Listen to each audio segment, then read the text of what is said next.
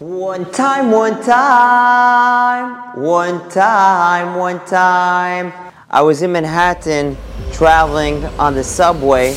I get off the subway, and all of a sudden, I see a bunch of African Americans doing a bunch of different dances, and they're jumping over things. They're doing very high jumps, and I just stop a few minutes to watch. There's a whole group of people around them watching. They're doing stunts very crazy high jumps. And all of a sudden, one guy comes over to me and he says, Hey, you, get in the middle. And I'm like, No, no, no, it's okay. He's like, No, no, no, you go, you go.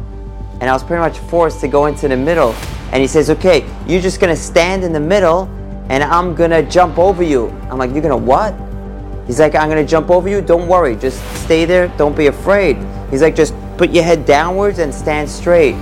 And my heart is beating really quick and I just stand here and I'm just holding my breath and this guy jumps and he barely knocks me down like a few centimeters over my head. He manages to jump, he goes right over me. And that was it. I made sure to leave very quickly after that. I went to school and I told all my friends about that. And you know was the first thing I told them? Even though I saw them do many cool things, the first thing I told them was about the jump that they jumped over my head. And my friends asked me to explain. I explained to them, and then afterwards I told them about all the other stunts that they did.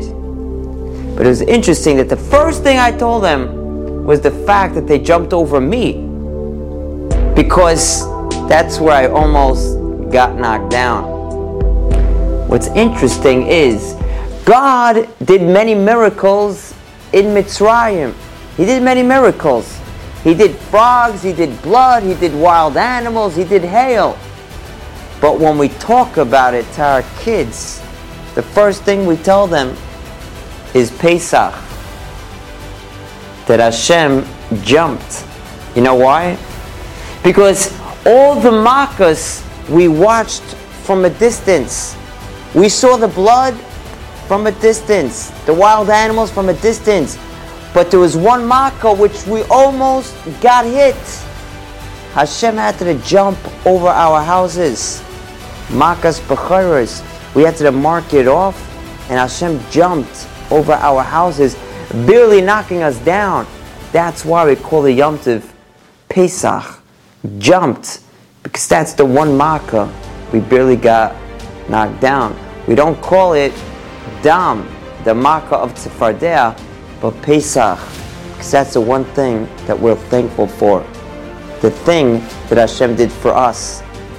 And the famous thing is, I believe the Baal Shem Tov says, that in the Torah, Hashem calls the Yom Tov Chag Hamatzos, the Yom Tov of Matzah, because that's what the Jews did for him. The Jews left Mitzrayim even before they had bread. They went out so quickly because Hashem wanted them to go out.